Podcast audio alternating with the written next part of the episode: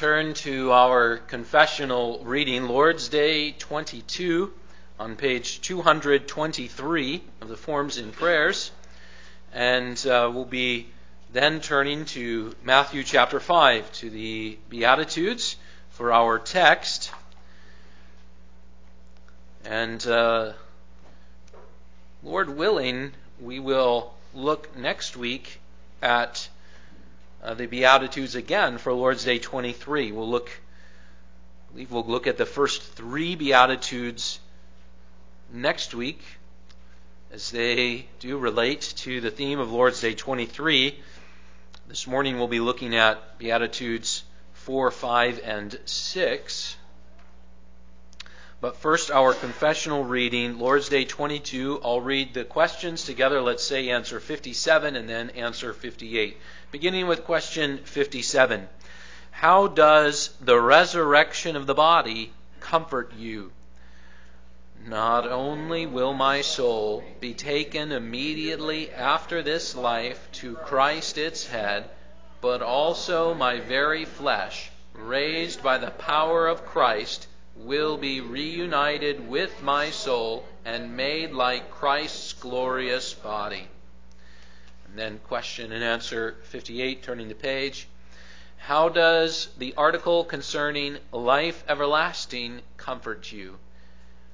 Even as I already now experience in my heart the beginning of eternal joy, so after this life I will have perfect blessedness such as no eye has seen, no ear has heard, no heart has ever imagined, a blessedness in which praise God eternally.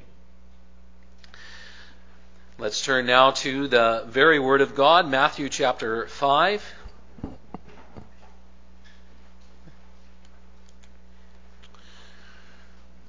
Page 1029.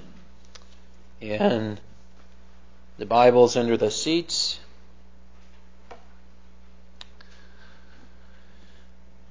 And we'll be looking at verses 6 to 8, Beatitudes 4, 5, 6.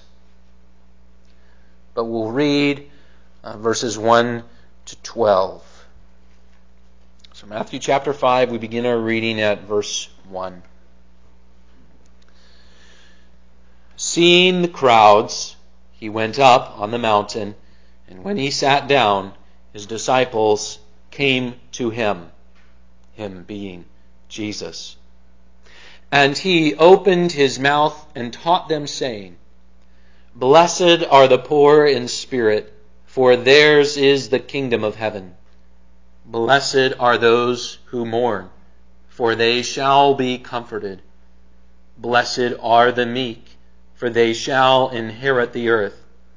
Blessed are those who hunger and thirst for righteousness, for they shall be satisfied. Blessed are the merciful, for they shall receive mercy. Blessed are the pure in heart, for they shall see God. Blessed are the peacemakers, for they shall be called sons of God. Blessed are those who are persecuted for righteousness' sake, for theirs is the kingdom of heaven. Blessed are you when others revile you and persecute you and utter all kinds of evil against you falsely on my account. Rejoice and be glad, for your reward is great in heaven, for so they persecuted the prophets who were before you. So far the reading grass withers, the flower fades, the word of our Lord endures forever. Dear congregation of Jesus Christ, we come this morning to a passage known by many as the Beatitudes. For this is one of the places where a Latin word, beatitude is uh, from the Latin word for blessed. This is one of the places where a Latin word has entered our English vocabulary. And so, uh, blessed, uh, and a, a, form of the of uh, the Latin word beatitude is what starts verses three through eleven. And so, when we come to these beatitudes, we have this we have this Latin word which has just become part of our English language, so much so to the point that we don't use this word very often, but if we looked in our English dictionaries, we'd find that even the adjective form of this old Latin word is in our English dictionaries beatific or beatifical. And if we uh, looked at this word beatific, which again we don't use very often, but it is in our English dictionaries, and if we looked at this word, we would see that sadly this is one of those words which has had a dramatic change in how it's defined over the last 200 years. You've maybe heard me do this before, but I'm going to compare Webster's 1828 with Webster's Online 2023. And for beatific or beatifical, if we look in Webster's 1828, it's defined this way. That has the power to bless or make happy, or the power to complete blissful enjoyment used only of heavenly fruition after death. And then Webster's 1828 gives an example. And the example is as beatific vision. Now, how has the dictionary's definition of this word changed when we look at Webster's Online 2023? Well, in today's Webster's dictionary, there's no longer any reference to heaven at all. And we can safely say that the definition is significantly watered down. And the second definition is simply this, quote, having a blissful appearance, end of quote. And then if we would look at examples of recent use of the word beatific on the interweb, again, it's not a very common word, but it is used once in a while, we would find this example that Vogue magazine used the word beatific when they were describing the smile of a celebrity. She had a beatific smile. And we see that this is a very watered down word. But brothers and sisters, we're going to speak about beatific this evening, and we're going to speak about it in the older and much deeper and much more powerful definition and sense of that word.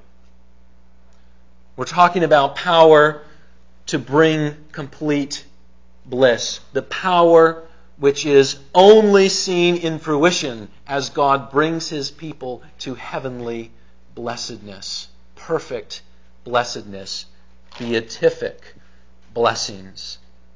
So, our theme this evening is God's blessed ones will experience perfect blessedness or beatific blessedness.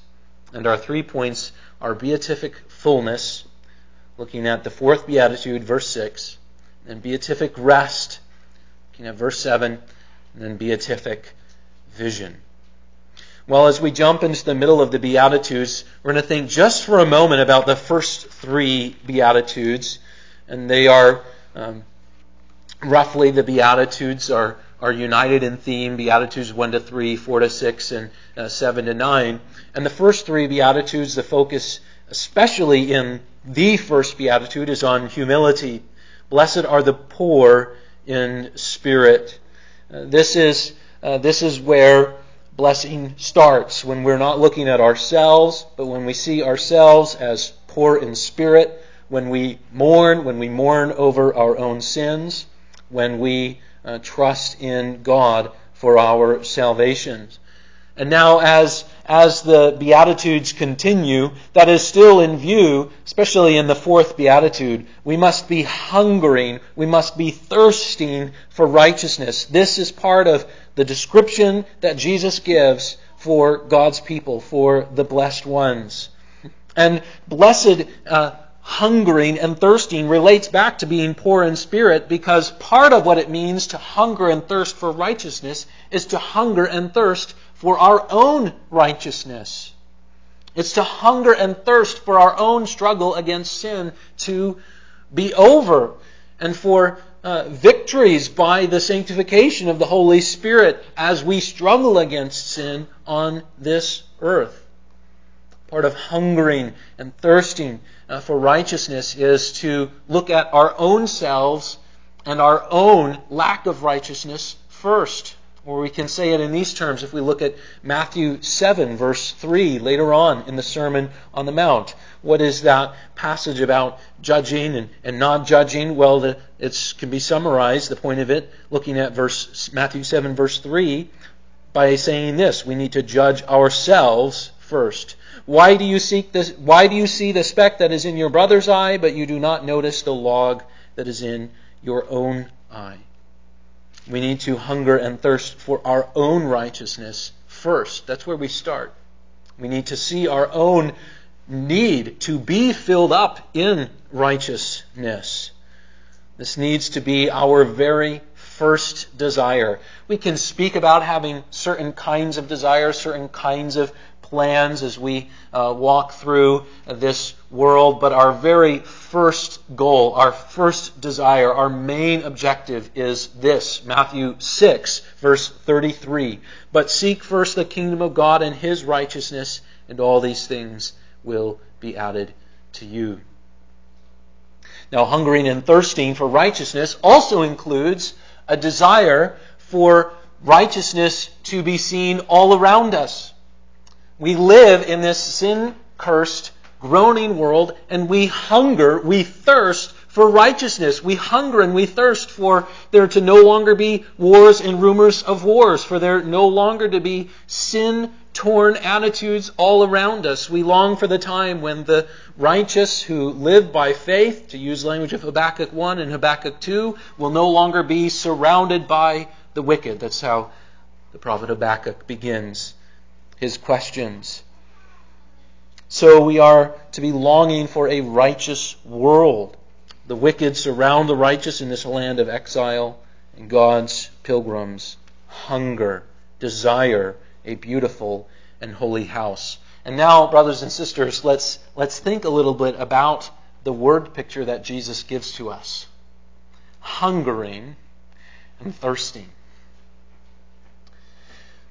And let's know that this image, this picture from Jesus Christ, is to speak to an intense desire. I think it might be a little bit difficult for us to see that at first because we have so much abundance. Let's remember that the crowd first hearing Jesus speak in the Sermon on the Mount, they did not have refrigerators. They did not have freezers. They did not have easy ways of storing food. They did not have abundance like we have abundance. And so, while we shouldn't picture a bunch of starving, gaunt people on the hillside, we should picture people who, in years where there's a bad harvest, and you don't have nearly as much machinery, you don't have nearly as much ways to combat crop disease, you don't have nearly as many ways to to to beat the uh, the bad years and the bad weathers. We must picture those who have experienced at certain times in their life hunger in a way that we have simply not experienced it, living with freezers and refrigerators and the abundance that we have. So when Jesus uses this picture, hunger and thirst for righteousness, we should know that this is a picture of intense and deep longing, such that thankfully, many Americans have never experienced even a single day in their life. Hunger and thirst. So this speaks to intense desiring. It also speaks to something which must be ongoing. And this, I hope and trust, we know and we can easily see and understand hungering and thirsting. That speaks to something that is ongoing, that happens every day. Picture a 40 year old man who is uh, a little bit weak and uh, not the most healthy. So he goes to his doctor. And the doctor's trying to figure out what's going on. He's trying to figure out why this man is weak. And finally, the doctor says, Well, what have you been eating recently? And his patient says, Well, I've been eating three meals a day for 40 years. I thought that was enough, so I stopped eating three days ago. what do you think the response would be? Well, I, I figured out what your problem is. I know why you are weak. I know why you are struggling. You see, the, the image of hungering and thirsting, it speaks to something which can be intense. There are many people in the world who have known real hunger at some point in their life. And it speaks to something that is ongoing. Maybe you were born and raised in the blessings of a covenant home. And maybe for 40 years, you have uh, been fed, at least with the, with the external word. Can you say, well, 40 years of three meals a day, 40 years of two services a Sunday, that's enough. I can just stop. I don't need it anymore. No, this is, this is the picture that God gives to us for what our desire must be for God's kingdom, for God's righteousness. It's something which is intense, it's something which is ongoing. We don't just say, I've had enough. No, by, by God's grace, we will, we will be hungering and thirsting, and, and those who have heard it all the more, they long to hear it again. Just as having um, no physical hunger would put a person into a position of great physical danger, so if we have no spiritual hunger, we are in a position of great spiritual danger. But by God's Spirit, may we be continually hungering and thirsting for righteousness, even as full satisfaction is not to be found on this earth, there will be full and complete satisfaction. And the Beatitudes are constantly in the, in the blessings, in the beatific blessings. Right? There's always the blessed description, and then it's followed by the beatific blessing. Blessed are those who hunger and thirst for righteousness, for they shall be satisfied. And it's, and it's always in the future tense because there is a, a final future fulfillment of these promises. And so, for this promise of satisfaction and, and how it is something which will be fully realized in the future, we turn to a book that we might expect to turn to when thinking about final blessings. We turn to the book of Revelation and we read in Revelation chapter 7 verses 15 to 17. Therefore they are before the throne of God and serve him day and night in his temple, and he who sits on the throne will shelter them with his presence. They shall hunger no more, neither shall neither thirst any more. The sun shall not strike them, nor any scorching heat.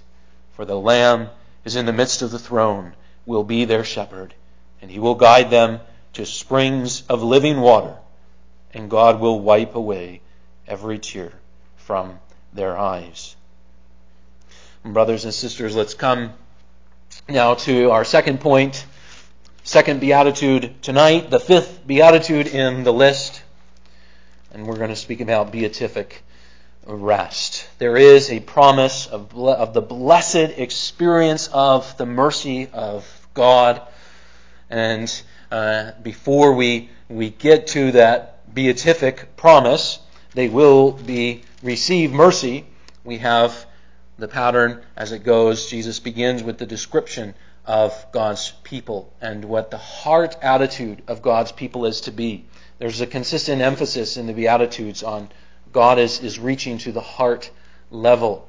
And uh, we therefore uh, see, just glancing ahead and uh, remembering those passages, we see it's consistent. It's, it's the introduction to those, those uh, descriptions of Jesus Christ to the law that reach to the level of the heart. Well, this is, this is God's introduction. This is the introduction of Jesus Christ. He's already penetrating to the heart, to heart attitudes. And what is the heart attitude? In our second point, blessed are the merciful. Blessed are the merciful. We can think, brothers and sisters, of the parable of the ungrateful servant. And if you turn forward to Matthew chapter 18, I'll read just the last few verses of that parable.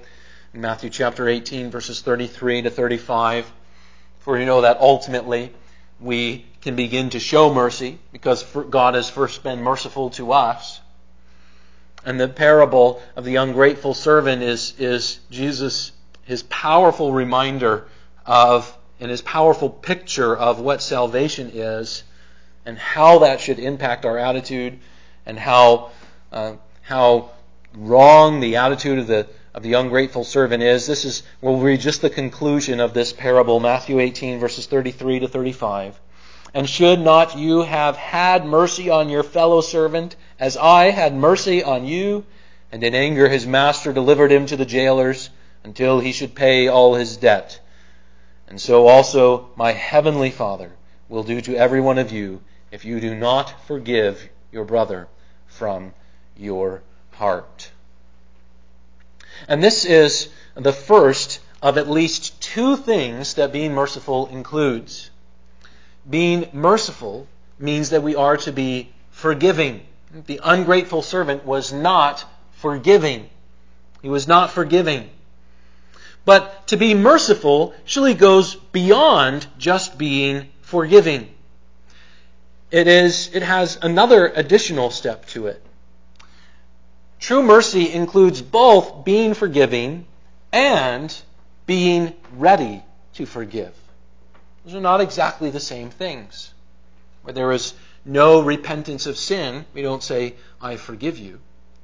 But we are forgiving where there is repentance, and we are ready to forgive, and desiring that God would bring those who are not repentant to repentance. And that is our attitude to those who are living in rebellion. Mercy in this way goes beyond forgiveness because the word mercy means both being forgiving and being ready to forgive. Mercy includes both forgiveness and compassion, is the way that some have said it. Now, to be merciful does not mean to be easygoing. And this is, uh, this is a quote which is uh, an ocean away and a few decades away, but brothers and sisters, it remains so relevant for us. I'm going to read at some length a quote from Martyn Lloyd-Jones, speaking about what mercy is not. Quote, Mercy does not mean that we should be easygoing, as we put it. There are so many people today who think that being merciful means to be easygoing, not to see things, or if we do see them, to pretend we have not. That of course, is a particular danger in an age like this, which does not believe in law or discipline, and is, in a sense, does not believe in justice or righteousness. The idea today is that man should be absolutely free minded and that he has the right to do just what he likes. The merciful person, many people think, is one who smiles at transgression and law breaking.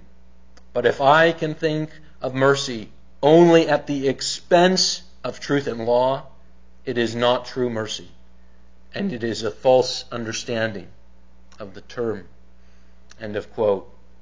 So again, that was some decades ago that was across the ocean, but how relevant that word remains for us, brothers and sisters. To be merciful is to be forgiving, it's to be ready to forgive, but it is not to ignore sin, to ignore the law of God. And so while there is an attitude of mercy which we must have for all, there is also many things that we must not share with the wicked. And so please turn back with me to Psalm 1. We sang from Psalm 1. Now we'll turn back and read the first few verses. Psalm 1. Here is a psalm that begins with the same word as the Beatitudes, blessed. And beginning with that word, it describes attitudes and places that we must not share with the wicked. We'll read the first two verses of Psalm 1. Blessed is the man who walks not in the counsel of the wicked, nor stands in the way of sinners, nor sits in the seat of scoffers, but his delight is in the law of the Lord, and on his law he meditates day and night. So we see those first two verses relate closely to this beatitude and to the hungering and thirsting for righteousness. And so uh, we are called to be God's merciful people, trusting in the God of mercy, who has certainly dealt mercifully with us. And so we come now, brothers and sisters, to the beatific vision, to the sixth beatitude, our third point. Blessed are the pure in heart, for they shall see God. How are God's blessed ones characterized? Well, it is abundantly clear that the blessed ones of God are not hypocrites. They have a heart religion. Spoke about that a little bit in our last point. The Beatitudes penetrate to the heart. Well, here is the direct word Blessed are the pure in heart. We know it is by the work of the Spirit in our hearts that we begin to have these blessings, even as I already now experience in my heart the beginning of eternal joy. Question and answer 58. And so it is, brothers and sisters, that we see plainly from the word of Jesus Christ that God's blessed ones are are never hypocrites. They are those who have faith to the level of the heart. And what is the blessing promised to God's blessed ones? They shall see God. Please turn with me to 1 Corinthians chapter 13 verse 12. Again, the, uh, the word beatitude is so common it's part of our English language. The word beatific, you won't hear it too often. If you do hear it, you probably hear it together with the word vision. Beatific vision. When someone talks about the text of the beatific vision, they're either talking about Matthew 5, verse 8, or 1 Corinthians 13, verse 12. 1 Corinthians 13, verse 12. For now we see in a mirror dimly, but then face to face. Now I know in part, then I shall know fully, even I, as I have been fully known.